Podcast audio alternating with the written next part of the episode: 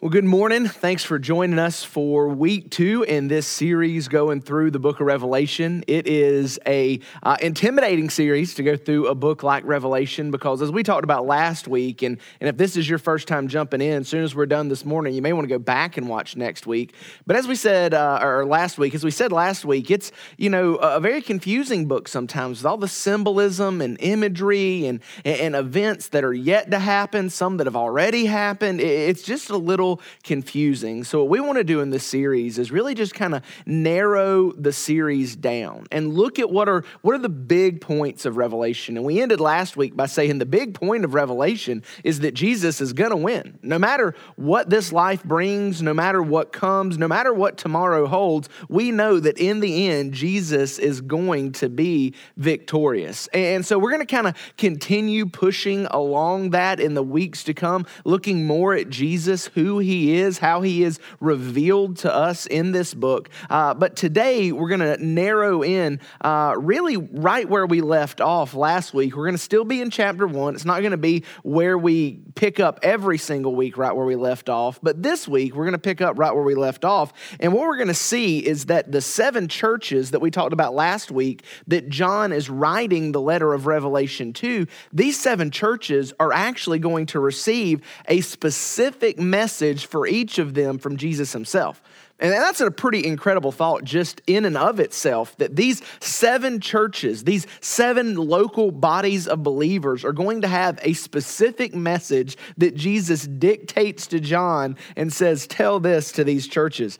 And in these messages, he's going to commend them. In these messages, he, he's going to correct them. And in these messages, he's going to challenge them.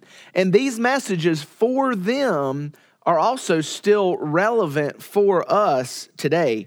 It turns out that these seven churches we're going to look at today really embody every major issue that the church has dealt with and struggled in every age and in every cultural setting. And so, what we're going to see today, and I'm really excited about it, is that in this initial revelation, this initial revelation that there is only one way that we are going to overcome whatever cultural situation we find ourselves in, and that is by having a clear vision of the one who shepherds us along the way. And I love that, right? That's a great reminder of why this book is not called Revelations of events that are to come. This book is called Revelation because it is a revelation of Jesus Christ. And I think it's so easy when we look at this book to look at all the future events that are listed therein and lose the focus of the book, and that is seeing Jesus more clearly. And so I'm excited today to really dive into that and see Jesus in a fresh and a new way. Uh, because really, and we again said this last week, is that Revelation is just as much about where you are in the present as it is about what's to come in the future. Now, I know that seems really counterintuitive, especially if this is your first week watching. But yes, we want to look at the future, but so that we can see the present better. When we see the present in light of the future, it helps us see the unseen realities that are going on around us all the time. And the main thing that we need to see is the presence of the risen and glorified Jesus is the greatest unseen reality of the present today. So last week we said that Jesus, uh, that in Revelation, Jesus promises us hope for tomorrow and strength for today. And what we're going to see this week is that that promise is fulfilled in the specific person of Jesus Christ. Not just that Revelation promises hope for tomorrow and strength for today, but that Jesus himself is strength for tomorrow and hope for today. So if you got your Bibles open, we're going to jump right into Revelation chapter 1 we're going to pick right up where we left off in, verse number nine. And, so let's read that a, little bit together. So Revelation chapter, chapter 1, verse 9 says this, says, I, John, remember he's our author writing this letter, your brother and partner in the tribulation and the kingdom and the patient endurance that are in Jesus, was on the island called Patmos on account of the word of God and the testimony of Jesus.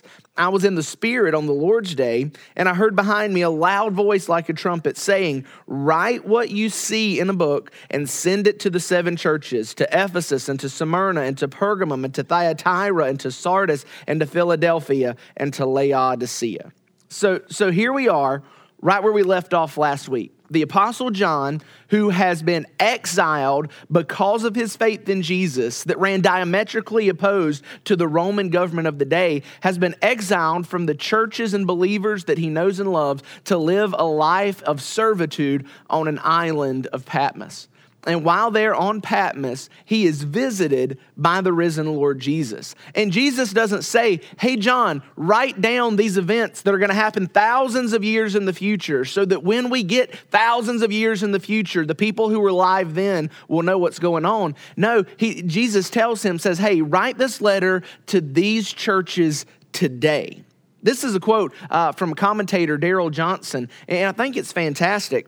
He says that the fundamental conviction of apocalyptic literature is that things are not as they seem. There is more to reality than meets the unaided senses. There is more to the reality of the present moment than we can know with our eyes and ears. And so, what Jesus is giving John here in Revelation chapter 1, verse 9, is an unveiling of this unseen reality of the present. It's the first breakthrough where Jesus steps in and says, John, let me show you what's really going on.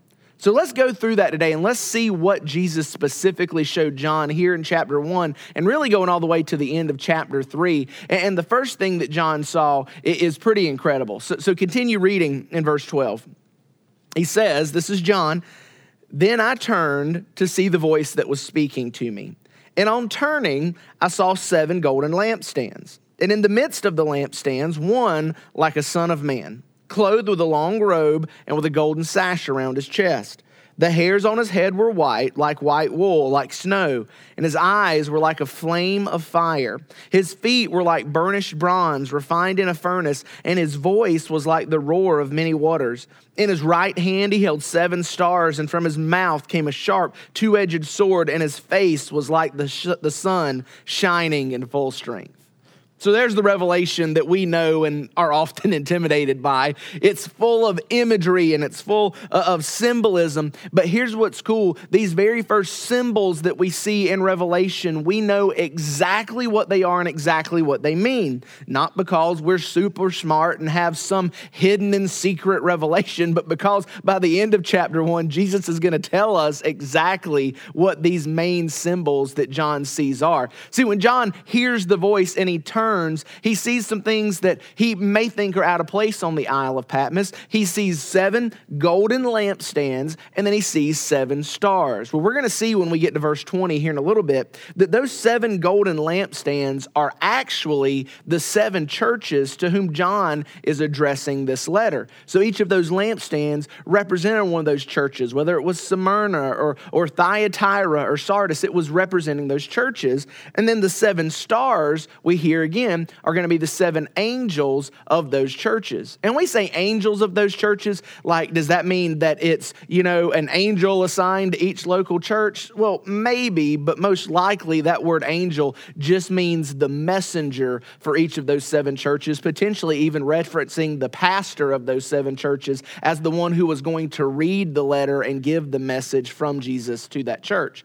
But I think it's very comforting to me early on to see that these symbols that Jesus is giving us, he lets us know what they mean. The ones that are really important, we know what they mean. Now, there's some we don't. As we get deeper into Revelation, there's going to be some symbols we just don't understand, but that's okay because our understanding of the point of Revelation is not dependent upon our understanding of every symbol in Revelation. But here in chapter one, we get off on the right foot by Jesus saying at the end of chapter one, hey, this is what these things are.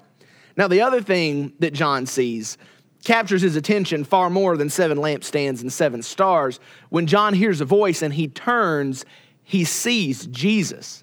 And I love how John describes Jesus there that his hair was white like wool, his eyes were a blazing fire, his feet were a bronze furnace, out of his mouth proceeded a double edged sword. Just an incredible picture of Jesus. And John's description of Jesus proves one thing. As much as John tries, Jesus is just indescribable. The words allude John to capture the glory and magnificence and beauty of this risen Lord. And he reaches beyond words by describing his eyes uh, like fire, his hair like wool, his feet like a furnace to try and describe Jesus, but words fail him. That's where the imagery again comes in. And what's really interesting is that Jesus is often described this way. Matter of fact, I would challenge you, I'm not going to give it all away, give you some work to do. Go in the book of Genesis Look at how Abraham describes seeing God in the flesh as God cuts a covenant with Abram. It's really interesting that John and Abram in the first book of the Bible and the last book of the Bible see pretty much the same thing. But anyway, what I want to show you here, the main thing I want us to take away from what John saw is how that picture fits together. He sees the seven lampstands, which are the churches, and he sees the seven stars, which are the messengers of the churches, and he sees Jesus. But where is Jesus? See, when John sees Jesus, he sees Jesus in the middle of the churches. Now, see, this is huge. Again, if you missed last week, you need to go back and watch it because when we understand the historical context that these churches were living in, when we understand the persecution that they were facing, when we understand how they had been cast off and cut out from the economic system of Rome for their faith in Jesus Christ, when we understand what they were going through, when John sees Jesus with them, it takes our breath away. I think it's so easy for us to think when we face hard times in life, when we're going through difficult and painful circumstances, that we're going through it alone. But the very first thing that John sees in the book of Revelation, as he's writing a letter to churches who are facing persecution that we in America cannot even fathom, Jesus has not left them to the mercies of Rome. Jesus is walking in their midst. He had not left them by themselves. He was there. And so, no matter where you are, no matter what you're going through, no matter how difficult life is or how painful it gets, I want you to know that Jesus is with you too. This isn't just something reserved for the church in Revelation. This is the truth and reality of the church in every generation since and every generation that is to come is Jesus has not left us. He is with us no matter what we face. So when John turns, he sees Jesus. So now let's move on. Not just what does he see, what does he hear? What does John hear? Look at verse 17. It says, When I saw him, I fell at his feet like a dead man. And he laid his right hand on me and said, Don't be afraid. I'm the first and the last and the living one. And I was dead, but look, I'm alive forever and ever, and I hold the keys to death and to Hades. Now, I love that when John turned and looked at Jesus, which, by the way, get that in your head, he hears a voice like a trumpet. He turns and sees the resurrected Jesus. What does he do? John falls down face first like a dead man. Why would he do that? Because of what he saw. When you, uh, when you hear Jesus, you know, when you see John uh, and hear his description of Jesus, don't think that you would be so proud and so brave that you would stand and reach out and shake his hand. No, the only appropriate response to turning around and seeing the resurrected Jesus is falling down on your face. But here's what happens next he falls down on his face, and in a simple picture of humility and grace, Jesus reaches down. Jesus reaches down, he puts his hand on John, and John hears these words Don't be afraid. I love that.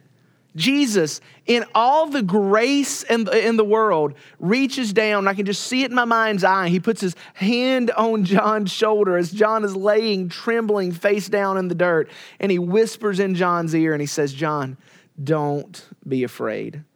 So, why would Jesus have to say that? Why would he say, John, don't be afraid? Well, one, we can imagine because John was rightly terrified when he turned around. When we see the glory and splendor and holiness of Jesus as a sinful human being, there is some fear that floods our hearts. That's why we hear and read of the fear of the Lord being a common theme in the Old Testament. When we realize who God is in his holiness and who we are in our sinfulness, fear is an appropriate response. So that's why Jesus says, Hey, John, don't be afraid. But I think, secondly, and maybe more accurately, Jesus tells John, Don't be afraid, because Jesus knew what John and these other believers were currently enduring under Rome. He knew their suffering, he knew their persecution. Get this, he knew their doubts. Have we been left alone? He knew their worries. Will this ever get any better? He knew their fears of losing their life and their freedom and their property. And here's the thing that I want you to understand knowing this, knowing their doubts, knowing their worries, knowing their fears, Jesus doesn't reach down and scold or chastise John. He encourages him. He says, John, don't be afraid. It's a powerful message. But I think it's why John could not be afraid. The reason Jesus gives John to not be afraid that is more important than the message of not being afraid. Well, what do I mean by that? Here's what I mean. The reason that John or that Jesus gave John to not fear is because Jesus himself had already walked into the gaping jaws of the greatest enemy there is, the enemy of death, and he walked out the other side alive and victorious. Jesus doesn't tell John to fear not because, John, you are. You are going to get through this. Don't be afraid. John, don't be afraid. You are going to have better days ahead. John, don't be afraid. You are stronger and more important than you realize. That's not what Jesus says. Go back and look at the text. John doesn't tell, uh, or Jesus doesn't tell John, don't be afraid because you are. He says, John, don't be afraid because I am the first and the last. I am the living one. I was dead, but look, I'm alive forever and ever, and I hold the keys of death and of Hades. Jesus doesn't tell John not to fear because you are. Instead of focusing on you are, Jesus tells him to fear not because I am. And that is so good because too often when we faced hardship in life, our first instinct is to look deep within ourselves and think, I've got this. I can handle this. I was built for this. My dad, my mom prepared me for this. Or maybe you think just the opposite. Maybe when life gets hard and life gets painful, you look deep within and say, I can't do this. I can't make it through this. This is too much for me. But whether your answer is, I've got this, or there's no way I've got this, either way, your answer is wrong. See, if we are truly going to endure the, the suffering and persecution and hardship that this enemy and this world are going to throw at us, it doesn't start with looking within, it starts with looking at Jesus. If we are truly going to learn to not be afraid, then it starts not with who you are but with who Jesus is. And so then, seeing Jesus, what does John now write? Verse 19. Therefore, this is Jesus still speaking, write what you have seen. What is, hey, there's the present, and what will take place after this, there's the future. The mystery of the seven stars you saw in my right hand and of the seven golden lampstands is this the seven stars are the angels of the seven churches, and the seven lampstands are the seven churches. And then from there, in chapter two, in the beginning of chapter three, Jesus gives seven specific messages to these seven churches, to which John records and writes down. And what this is, is like we said in the beginning, this is, you know, correction in some cases, condemnation, in some cases, celebration of who they are and what they've done. It's advice for them in their cultural moment. But I think more than that, it's also as you read each of these seven letters, which I would encourage you to do, it's advice for our church today. You see, these, these words that Jesus gave were for these seven churches, but we are, are, are crazy if we don't think we can still learn from them where we are right now. And I think the main reason that we can still learn from them now is because the greatest danger that was facing those seven young churches is the greatest danger that's still facing our church today. And that is not the power of Rome, but it's our own spiritual complacency. Now, we don't have time this morning to go through every one of the seven letters. I think you should take time to do that, but we don't have time this morning. But what we'll do is go back and look at the words of Pastor Matt Chandler. We've linked to his sermon series on Revelation on the website. But as he begins to talk about the letters to the seven churches, Pastor Matt does a good job of identifying three common threads throughout those letters that are really three big schemes that our enemy, the devil, uses against the church, both then and still now. He identifies this in chapter two and three, these three strategies. Number one, he says the scheme of the enemy is that churches would be spiritually knowledgeable but cold. Number two, that churches would be spiritually aware but indifferent. Number three, that churches would be spiritual weary and begin walking away. I think that's a really good overview of the letters to those churches. Now, there's one church, again, you do some homework, but one church that doesn't receive the condemnation, but really every other church is at least it receives some condemnation or at least a gentle nudge in a different direction. And it's because they've fallen into one of these three traps. They're, they're spiritually knowledgeable, they have all the head facts, but their heart and love for the Lord has grown cold. There's churches that are spiritually aware of things that are going on, but they're just indifferent and not doing anything about it. And then there's churches that, because of the persecution and hardship they've faced, that have just gotten beaten down and become weary. And because of that weariness, they are now in danger of walking away. And see, here's what I want you to see. In these seven letters to these seven churches, in the three overarching schemes that Pastor Matt identifies, there is not the major threat coming from the outside. These are not outward threats, they are all inward threats. And that's what we mean when we say the greatest danger we face as the church today is not an outward threat, but it is an inward spiritual complacency. I love what my favorite pastor, Charles Haddon Spurgeon, said about this. He said, Beware of no man more than yourself. We carry our worst enemies within us. Man, that's good. You see, it's so easy for us to fall into the world's pattern of blaming all of our issues and all of our problems, our circumstances, our own circumstances and people that are on the outside. That's what the world tells us to do, right? If you're facing a hard time in life, it must be somebody else's fault. If you're struggling at work, it's because somebody else did you wrong. If you're enduring financial hardship, it's because life just isn't fair. And there's just all these outward circumstances that we blame our issues and problems on. And then the way that we overcome these is by looking deep within ourselves and rising above them and finding our inward potential.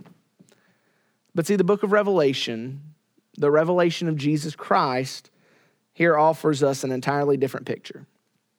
See, our greatest problems in life start with us. Now, I'm not saying there's not things in your life that are beyond your control that have went sideways. I get that. But I also know through experience and by being convinced from the word of God that I'm my own worst enemy. There are things that other people have done to me, sure, but the way that I have responded to them, and in some cases, the way I have provoked them, have made the situation far worse than they would have ever been. You see, I know and have become convinced that I am my own worst enemy. And the strength that I need to overcome these obstacles that I create, I can't find by digging deeper and trying harder. That's the well that got me into this problem in the first place. But the way that I can overcome these is by looking to the one who holds both the future and the present in the palm of his hand. See, the world's got it backwards. Our problems aren't out there, and our answers aren't in here. The problem that we all have is the sin nature that is in our very hearts. And the answer we need is only found in Jesus Christ stepping down from heaven, clothing himself in human flesh, dying on the cross as a sacrificial substitute for that sin, and by his gifted righteousness, making us right with God. That's where the answer needs, or the answer is. And see, I think that we get that when we get saved, Maybe if you've been a Christian for a while, you're like, yep, 100% agree with that. But then I think somewhere along the line, we kind of revert back into the world's lies of thinking, okay, now that I'm saved, all my other problems are out there, but all the answers are deep in here. And I would tell you what Paul told the church. He, Paul said, look, if you're going to start the race this way, you need to keep finishing the race this way. If it started with Jesus, let it end with Jesus. So if we're going to address those three schemes of the enemy that were attacking the church John wrote to in Revelation and are still attack, attacking the church today, we need Jesus to give us feet to stand instead of walking away. When we grow weary from the outward pressures of this world, we need to realize that the problem is not the pressure, the problem is our unwillingness to stand, but Jesus can strengthen our feet so that we may endure. See, we need Jesus to give us hands to serve instead of remaining indifferent. Our greatest problem is not a world with so many problems that we can't fix. Our greatest problem is that we are indifferent to the ones that we can. And we need Jesus to give us hands that would be willing to get dirty and what do and do as Pastor Andy Stanley says, do for one what we wish we could do for everyone. And then we need Jesus to give us hearts of worship instead of being passionless and cold. Man, it breaks my heart when I see every week our churches full of people who are going through the motion, but their hearts are just not in it anymore. Man, we need Jesus to revive our hearts, to bring us a fresh passion for Him, who He is, what He's doing, and what He will do. And I think that has to start with seeing Jesus. So, my prayer today for you is exactly what John experienced thousands of years ago on the island of Patmos. That you would see Jesus in a fresh and a new way, not just as one who was sitting out there somewhere in the future waiting to return, but one who is in the midst of his church today. One who is risen from the dead, victorious over the grave, and holds the keys of hell. That's who I want you to see. And I believe with all my heart that when we see him, that's when we are changed to be like him. That's when our passion grows, and that's where we find hope for tomorrow and strength for today. Let me pray for you. God, I pray this morning, as simply as I know how, for those watching, that you would help them to see Jesus. Not just uh, who Jesus was and who he will be, but who he is today that He has not left us alone as orphans to suffer the hardships of this life and the schemes of the enemy, but that He is beside us every step of our journey. And that God, when we see Him, our hearts would be ignited once again with passion for worship, with hands for service, with feet to withstand the attacks of the enemy and the pressures of this life. And so, God, I pray for those who are watching, whether on the phone or their computer, whether with their family or by themselves God, that they would see you. In Jesus' name we pray. Amen. We have people who are here right now who would love to talk with you, who would love to pray with you, and who would love to help point you even more to Jesus. So if you're on Facebook, comment, send us a DM. If you're on the website, there's a button where somebody's ready to pray with you right now.